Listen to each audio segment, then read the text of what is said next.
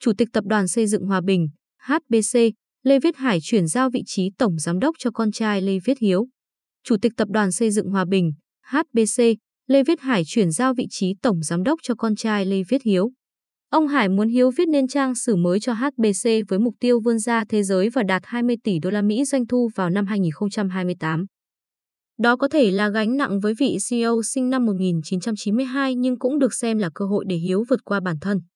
Ông Lê Viết Hải chính thức chuyển giao vị trí tổng giám đốc cho con trai vào tháng 7 năm 2020 và làm lễ chuyển giao vào cuối tháng 11 năm 2020. Ông Hải cho rằng việc chuyển giao này là đúng thời điểm.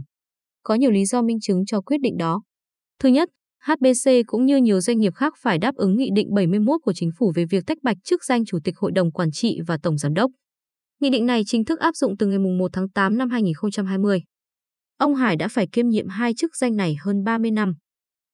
Việc kiêm nhiệm giúp ông ra quyết định nhanh hơn, dễ hơn nhưng cũng có nhiều áp lực lớn. Với một công ty đại chúng, ông ý thức cần có sự tách bạch chức danh nhưng cũng phải tìm được người phù hợp. Thứ hai, sau 33 năm phát triển liên tục, HBC đã chinh phục được thị trường trong nước và đang hướng đến mục tiêu vươn ra nước ngoài. Tất cả quy trình và máy móc của HBC đã được vận hành bằng công nghệ hiện đại, cần người lãnh đạo thích hợp. Hiếu là người chính trực, biết nghĩ cho người khác, kiên trì, kiên định, có kiến thức kinh doanh, ông Hải lý giải. Đến năm 2020, HBC cho biết đã đánh dấu sự có mặt tại năm quốc gia ngoài Việt Nam như Campuchia, Malaysia, Myanmar, Kuwait và Canada.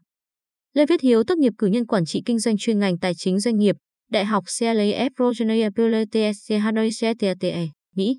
Trước khi về HBC vào năm 2016, Hiếu từng có 2 năm làm chuyên viên tín dụng của Sinhen Việt Nam 2014 đến 2016. Nhờ khoảng thời gian này, Hiếu học hỏi được nhiều về tài chính và thẩm định dự án, vốn không phải là thế mạnh của HBC.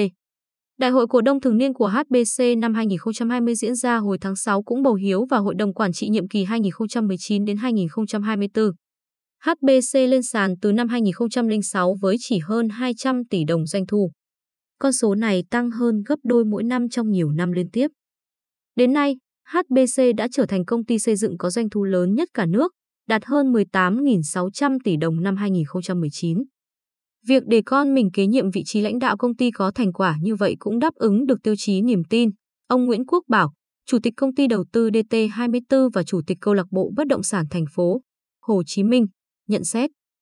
Ông Lê Quang Lĩnh, Tổng Giám đốc Công ty Cổ phần Phát triển Nhà Bắc Trung Nam, cũng nhìn nhận Lê Viết Hiếu là người chịu khó. Từ khi về HBC năm 2016, Hiếu không ngại vất vả, thử việc ở nhiều vị trí, từ nhân viên đến phòng kỹ thuật hay giám sát tới giám đốc phát triển thị trường nước ngoài và phó tổng giám đốc đối ngoại khu vực miền Bắc tại tập đoàn này. Ông Lĩnh nhận xét, Hiếu sẽ có thời gian học hỏi thêm kinh nghiệm ở vị trí mới. Chừng 3 đến 5 năm nữa mới có thể thấy hiệu quả cụ thể được. Thạc sĩ Lê Thị Phương Loan, Phó trưởng Bộ môn Bất động sản, Trường Đại học Văn Lang thành phố Hồ Chí Minh, đánh giá chuyển giao thế hệ tại HBC là cần thiết. Kiến thức, sự kiên trì và kinh nghiệm làm việc trong môi trường quốc tế là những lợi thế quan trọng giúp Hiếu hoàn thành được kỳ vọng. Kinh nghiệm trong ngành xây dựng cũng quan trọng, nhưng kiến thức về quản lý vận hành mới là điều tiên quyết để Hiếu làm tốt vai trò tổng giám đốc. Các mảng chuyên môn cụ thể thì vẫn có thể thuê người giỏi để thực hiện, bà Loan nói. Đồng thời, việc chuyển giao sớm cũng thuận lợi cho Hiếu, vì ông Hải vẫn còn thời gian và sức khỏe nâng bước Hiếu trên thương trường. Chuyển giao thế hệ lãnh đạo ở HBC là trường hợp khá đặc biệt so với nhiều doanh nghiệp gia đình khác. Đó không chỉ là việc tìm một người lãnh đạo mới đáp ứng quy định về quản trị, mà còn mang đậm tính chuyển giao di sản của gia đình.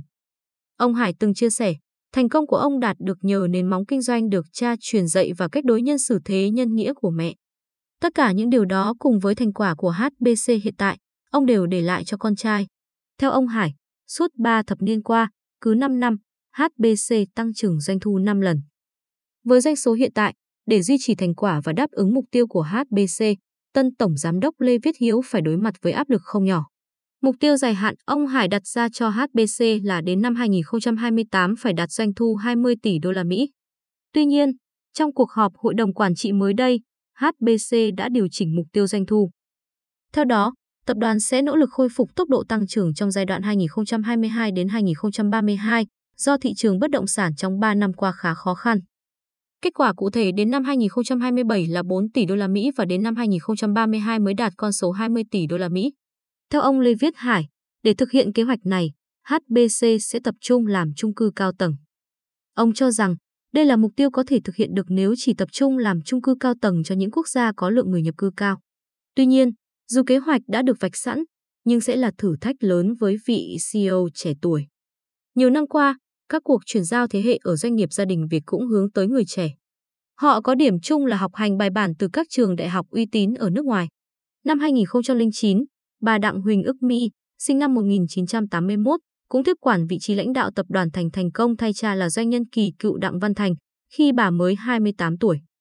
Ngay sau đó, bà nhanh chóng thể hiện dấu ấn qua thương vụ thâu tóm công ty Bookbond Tây Ninh, SBT, rồi niêm yết cổ phiếu này trên sàn Singapore năm 2012. Một trường hợp khác được bàn luận khá nhiều là chuyện kế nghiệp của ông Trần Hùng Huy. Sinh năm 1978, ông Huy khi nhận nhiệm vụ làm chủ tịch ngân hàng ACB từ người cha Trần Mộng Hùng, ở tuổi 34. Tiếp quản vị trí lãnh đạo một ngân hàng tốt đầu Việt Nam khi đó, Trần Hùng Huy cũng không tránh khỏi bị bàn tán chỉ là cái bóng của cha. Đến khi ông Huy đưa lợi nhuận ACB năm 2017 và 2018 tăng trưởng mạnh mẽ và đẩy nợ xấu xuống mức thấp nhất trong hệ thống ngân hàng, mọi người mới thấy rằng ông được việc. Về phía mình, Lê Viết Hiếu chia sẻ không cảm thấy áp lực khi đảm đương vai trò tổng giám đốc tập đoàn xây dựng lớn nhất nước. Tuy nhiên, để tháo gỡ những thách thức trong bối cảnh mới và đạt được mục tiêu trên, Hiếu nói sẽ tận dụng lợi thế gắn kết những nhân sự tâm huyết đã gắn bó lâu dài với HBC. Tạo ra sự gắn bó và cởi mở trong ban lãnh đạo để cùng nhau hướng về lý tưởng mới là định hướng điều hành sắp tới của tôi, ông Hiếu cam kết. Thực tế cho thấy, sau khi nắm giữ vai trò tổng giám đốc HBC hơn một năm, Lê Viết Hiếu để lại dấu ấn khá tốt. Do gặp khó khăn chung, HBC đạt mức lợi nhuận gộp trong 9 tháng đầu năm 2021 thấp hơn cùng kỳ. Tuy nhiên, các chi phí như tài chính và quản lý doanh nghiệp lại giảm xuống. Điều này giúp lãi sau thuế tăng đáng kể so với 9 tháng đầu năm 2020. Vốn hóa thị trường của HBC cũng vượt ông lớn Coteken. Đây là điều cổ đông nào cũng mong muốn. Nói như vậy không có nghĩa ông Hiếu đã làm tốt vai trò của mình. Thạc sĩ Lê Thị Phương Loan cho rằng, ít nhất phải cần 3 đến 5 năm mới thấy rõ được hiệu quả lãnh đạo của Hiếu. Đây là khoảng thời gian đủ dài để vị lãnh đạo trẻ mạnh dạn thể hiện bản thân cũng như kế thừa hoài bão của thế hệ đi trước. Ông Hải kỳ vọng con trai sẽ viết nên một trang sử mới cho HBC ở thị trường toàn cầu. Ông Lê Quang Lĩnh nhận xét, việc điều hành trong ngành xây dựng không giống với các doanh nghiệp sản xuất, đặc biệt là vấn đề đối nhân xử thế với công nhân. Theo ông Lĩnh, kiến thức chỉ là phần phụ, kinh nghiệm mới quan trọng. Do đó, Lê Viết Hiếu được đánh giá là cần nhiều sự chia sẻ kinh nghiệm của cha cũng như sự định hướng phát triển rõ ràng từ ban quản trị. Vì thế, có vẻ như Chủ tịch Lê Viết Hải khó có thể về hưu sớm, dù năm nay ông đã 63 tuổi.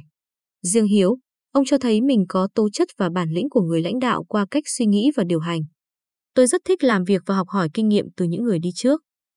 Đa số bạn của tôi đều từ 40 tuổi trở lên, người là doanh nhân ngành khác, người đã làm việc lâu trong ngành xây dựng. May mắn là tôi rất hợp với người lớn tuổi. Khi làm việc với người lớn tuổi, tôi được học ở họ cách nhìn nhận vấn đề đa chiều. Về tuổi thì đúng là mình trẻ, nhưng tôi cố gắng bù đắp sự thiếu kinh nghiệm bằng cách tìm kiếm, học hỏi kinh nghiệm của người đi trước, vị CEO trẻ của HBC chia sẻ.